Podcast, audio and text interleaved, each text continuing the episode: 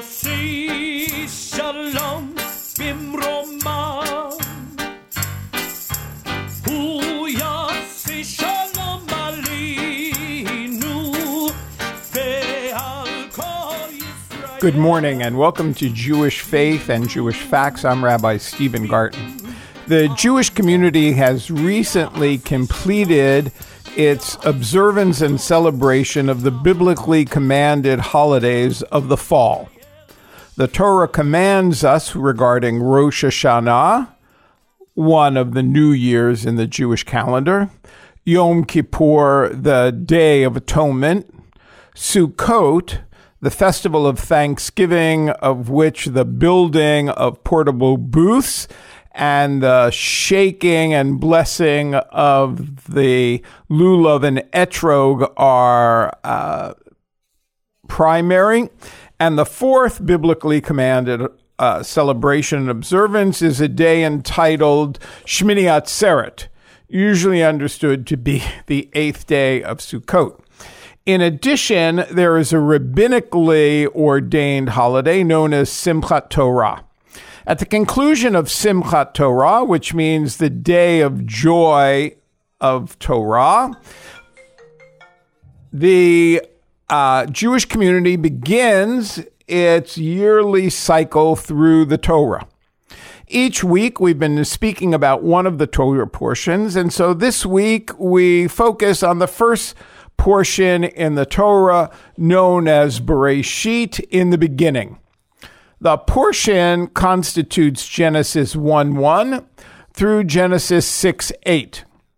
It constitutes, with the next Torah portion, the prehistory, those stories that take place before the introduction of Abraham as the first individual in the Torah with a covenantal relationship with Adonai. This week's Torah portion is, of course, highlighted by stories that you will certainly know. God creates the world in six days, and it is no surprise what the order is. On the first day, he makes darkness and light. On the second day, he forms the heavens, dividing the upper waters from the lower waters. On the third day, he sets the boundaries of land and sea and calls forth trees and greenery from the earth. On the fourth day, he fixes the position of the sun, moon, and stars as timekeepers and illuminators of the earth. Fish and birds and reptiles are created on the fifth day, and land animals and then human being is created on the sixth.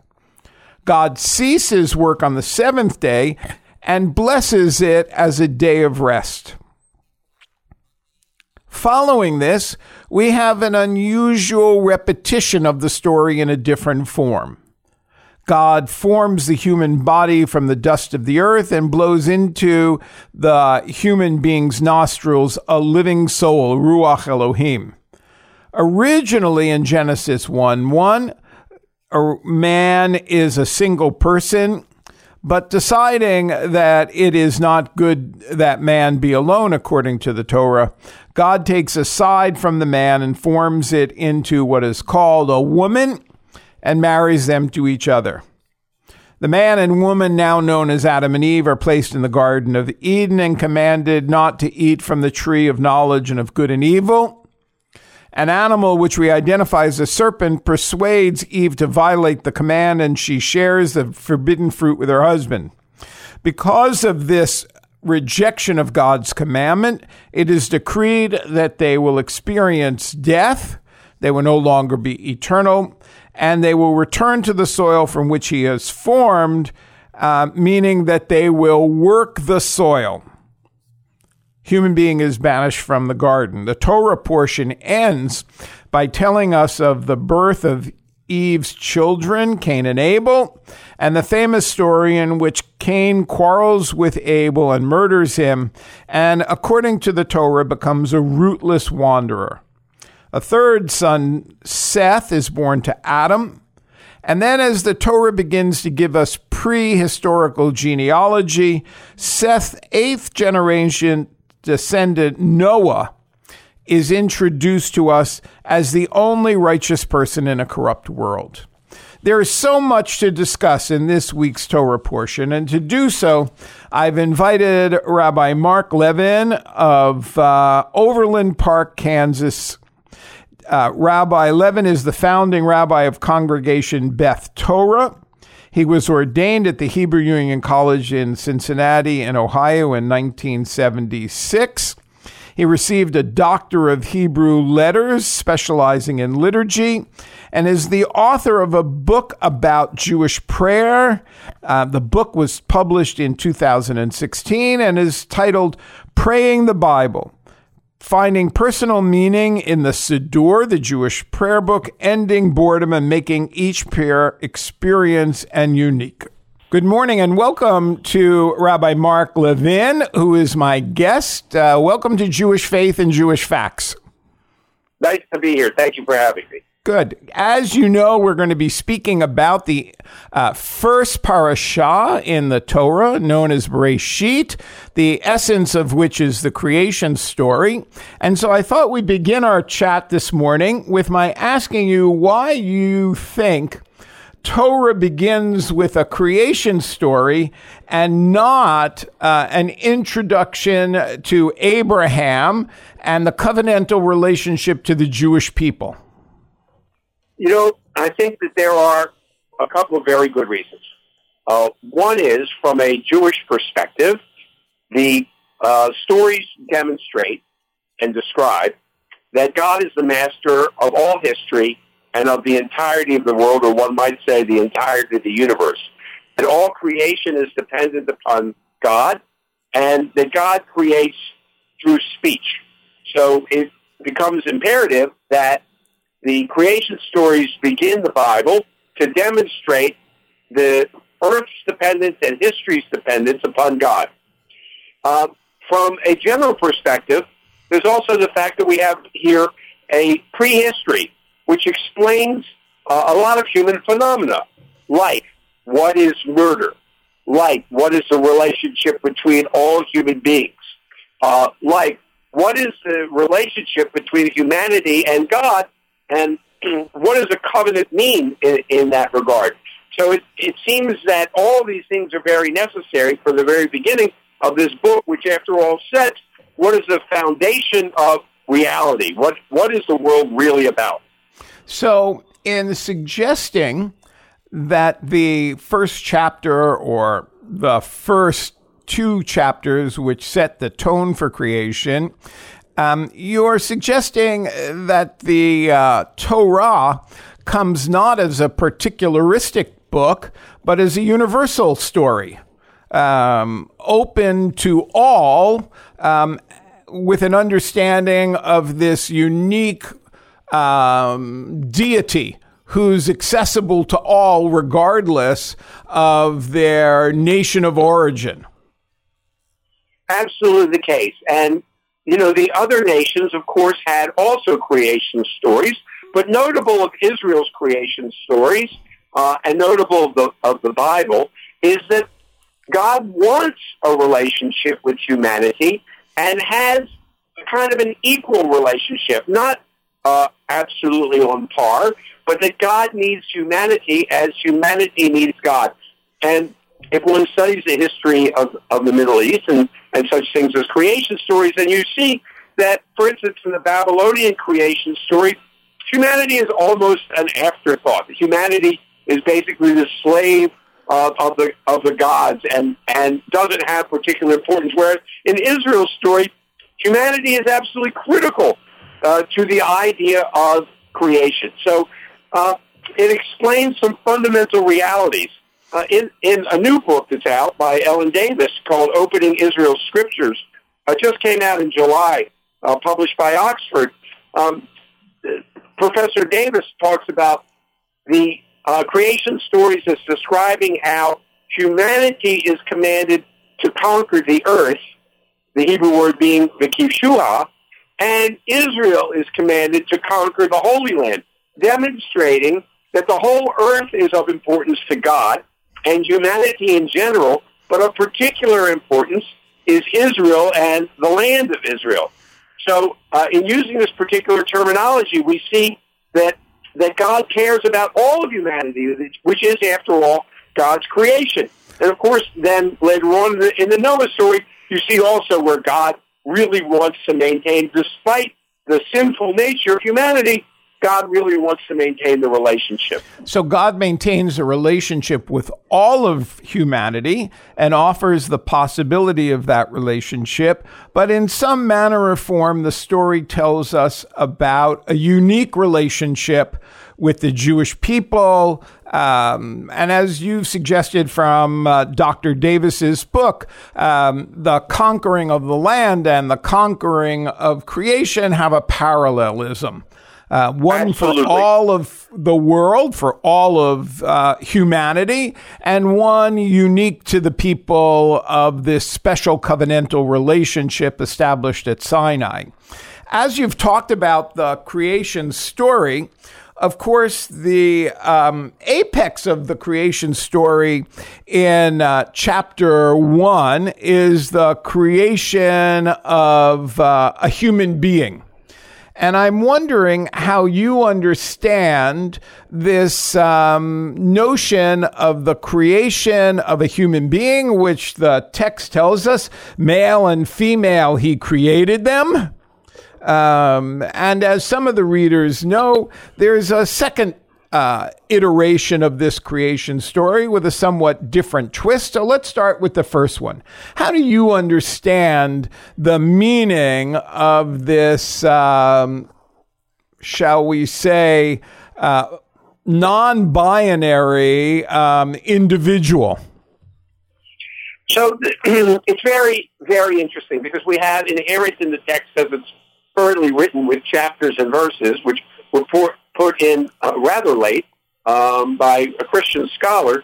Uh, we, we have the pinnacle of creation at the end of the first chapter uh, is, um, is humanity and human beings' dominance uh, over all of creation. And it says that uh, human beings are to keep and uh, to preserve and uh, and to work the land. Um, from a Jewish perspective and from a literary literary perspective, you have the second chapter, verses one through three, uh, which is the pinnacle of creation of Shabbat, the Sabbath, uh, which shows that the uh, original text uh, would emphasize the fact that the Sabbath is the, is the is the top of creation, uh, and that God takes a uh, a breather, so to speak. Dr. Davis is really nice terminology for the Hebrew Vayinapash, that God takes a breather but creates a sacred time so that uh, humanity seems to be in charge in the Hebrew text of all of God's creation, but but not as some people might interpret it today to exploit that creation, but to preserve the creation as God intends. So, for those who might be looking at their text at home, what Rabbi Levin is speaking about is that um, as we have it today, chapter 1 ends with verse uh, 31. Uh, and then chapter 2 uh, begins with the Shabbat.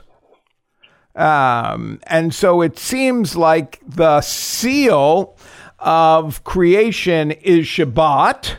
And then uh, chapter 2 continues, as we now have it both in the Hebrew and the English, with the text saying, uh, This is the account of the heavens and the earth when they were created. So we have a new uh, story or a reworked story.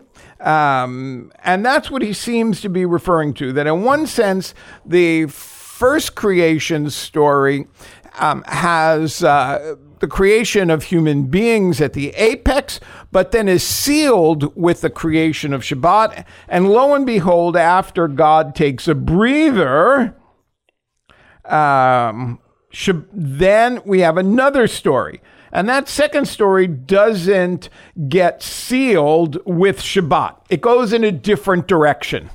And so, between you and Dr. Davis, what's your understanding of why the Torah felt the need for a continuing story?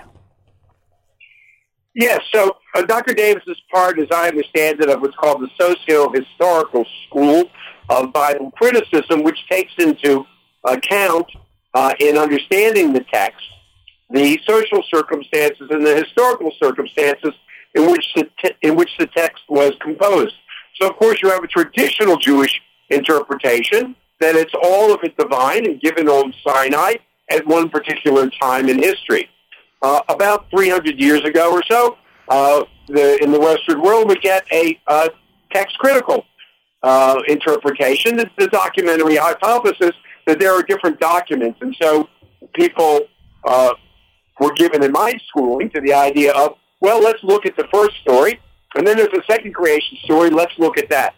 But at the socio-historical school, and, and what Dr. Davis would say, uh, is let's understand what the editor who put these stories together, what that person's or school's intention was in putting these stories together the way the way they have. So yes, it, it seems to reflect two different traditions, but the way that it fits together is that in the first tradition, you have that uh, God creates humanity, but Selim Elohim, uh, in the likeness of God. And then in the story of the Garden of Eden, uh, you you have that the uh, serpent says to Eve uh, that did can you eat from any of the any of the trees? And the woman Eve says, No, God forbade to us the eating of the uh, tree of knowledge of good and evil, lest we die. And the serpent says, Well, God knows that you're not going to die when you eat of that. So what is that saying? It's it's saying that uh, humanity uh, has, uh, from an ideological perspective, humanity has the ability to discern ethics, to, to discern uh, what it means to be a human being in terms of being able, unlike the other animals as far as we know, to make ethical determinations about our lives. So, but, ra- for, but the, addition, for, for, our listeners, just let me focus their attention. Uh, in chapter 3, Rabbi Levin is speaking of the serpent said to the woman, You will sh- not surely die, for God knows that when you eat of it, your eyes will be opened and you will be like God. Going back to the first creation story, in which it's B'Tselem Elohim, in the image of God. And then it concludes that verse, You will know good and evil, like God. God knows good and evil. Exactly right. Exactly right. So it's not just an ideological story of where do we get our moral knowledge from and what is the nature of being human in terms of morality, but also what does it mean to be created in the image of God? Does God have hands? Does God have eyes? Well, no. We say that we are in the image of God in the sense that we make moral judgments. Now, Eve will say to the snake uh, that um, if she changes God's instruction, and, and says, well, God said if you touch it, if you eat of it or if you touch it, uh, and it's desirous. Well, yes, God gave us all of that which is in the garden because it's desirous. Okay, but but He doesn't say if you if you touch it, uh, you will die. He says if you will eat of it. So here, so here we have a human being who's shading the truth. Of course, none of us would do such a thing, but who's shading the truth in order to come out uh, have the story come out the way she wants it to come out, which is to say, she wants to eat the fruit. So, she she's a human being who says, "I desire this," and so we have this partnership with God, in which we see yes, we are B'Tselem Elohim in the image of God, but guess what? We want to go our own way sometimes. It's a fascinating insight that you offer the listener this morning. On one hand, Jewish tradition says that the book or books are uh, presented to Moses uh, on Mount Sinai, written by God, as if God had uh, crafted each word in the text. And certainly uh, for over a, a thousand years, that was the Jewish understanding of the text. It was the divine word. But then you point out that in the text itself, human beings are uh, presented as challenging the divine word, and in this particular case, massaging the divine word. So God knows what's good and evil, and human beings are given the choice about good and evil. And as you indicated, Eve changes the commandment to suggest it's not just eating it, it's also forbidden to touch it, which God is. Right. So, therefore, we have a book that tradition says God wrote. And if that's true, then the question is so why did God put into the mouth of human beings this uh, notion of rejecting God's word? Is it simply because we have free will? Um, or is there something deeper in our understanding of that partnership between God and human beings? Yes. So it would appear that human beings, uh, created in the divine image, uh, are to be uh, in in uh, a contractual relationship, or better known as a covenantal relationship. And what does that mean? That means to carry out the will of God in God's creation on the earth. So when when humanity is commanded to conquer the earth, uh, or Jews, Jews, the Jewish people are commanded to conquer the land of Israel, in order to do what? To carry out God's purpose. Well, all is humanity simply a series of automatons? And of course, the answer is no. Later on, uh, in uh, Genesis chapter 18, uh, God will go to Abraham uh, and and say, "Listen, I'm about to to share with you that I'm going to destroy Sodom and Gomorrah." And of course, Abraham argues uh, with God and says, "Oh no, no, you can't do that. Suppose there are righteous people. Shall not the judge of all the earth do justly?" So there you have a human being with whom God is in a covenantal relationship, commanding of God God's own standard of righteousness, which is here set up in the book of Genesis. And so human beings can actually say to God, no, listen, this is the way you were created the world. You're bound by the same rules. I, I mean, it's outrageous. It's audacious. And yet that is the relationship between human beings and God. That we can say, listen, in a certain sense, we're on a par. And if you're going to have a contractual relationship, we're both bound by the contract. So, in this relationship, we each have our responsibilities. Yeah. Um, they're not equal responsibilities because the Torah clearly doesn't indicate that we are the same as God. And therefore, it uses the terminology B'Tselem Elohim, in the image of God. Uh, one could translate it other ways to say perhaps we reflect certain qualities that are manifest in God, not like God um, personally, but that so we can discern what is good and evil, like God Yeah. does. We can discern our responsibilities to other people, uh, just as God determines God's relationship to individuals and to communities. Uh, in this story of creation, um, God has this interesting interaction with Cain and Abel, um, in which um, we're told that um, there's the first episode of fratricide, uh, the killing of a brother, and God asks the question, What's happened here? If God is all knowing, why does he need to ask that? And then he says, and then he's asked back by Cain, um, Am I my brother's keeper? And what's the answer? Well, it fits in. Yes, you You are. you obviously are your brother's keeper, right? We're That's right. responsible for other human human beings. And and so and, and and so here we have this covenantal relationship in which humanity has the has the willpower to to revolt against God, but there are consequences. One consequence in sin is, of course, um, that things do not go well with us. But the other consequence, maybe graver, is that things do not go well with the planet, or things do not go well with the land of Israel. Uh, things do not go well uh, with all of humanity when we revolt against God's will. Not that God's going to come down and strike us with a bolt of lightning, but uh, you will get such things as uh, the the earth out of harmony in its with itself, uh, which some would, would say we can we can see that in climate change. So God creates um, a world that moves from chaos to order, and in that orderliness, each of us has a role.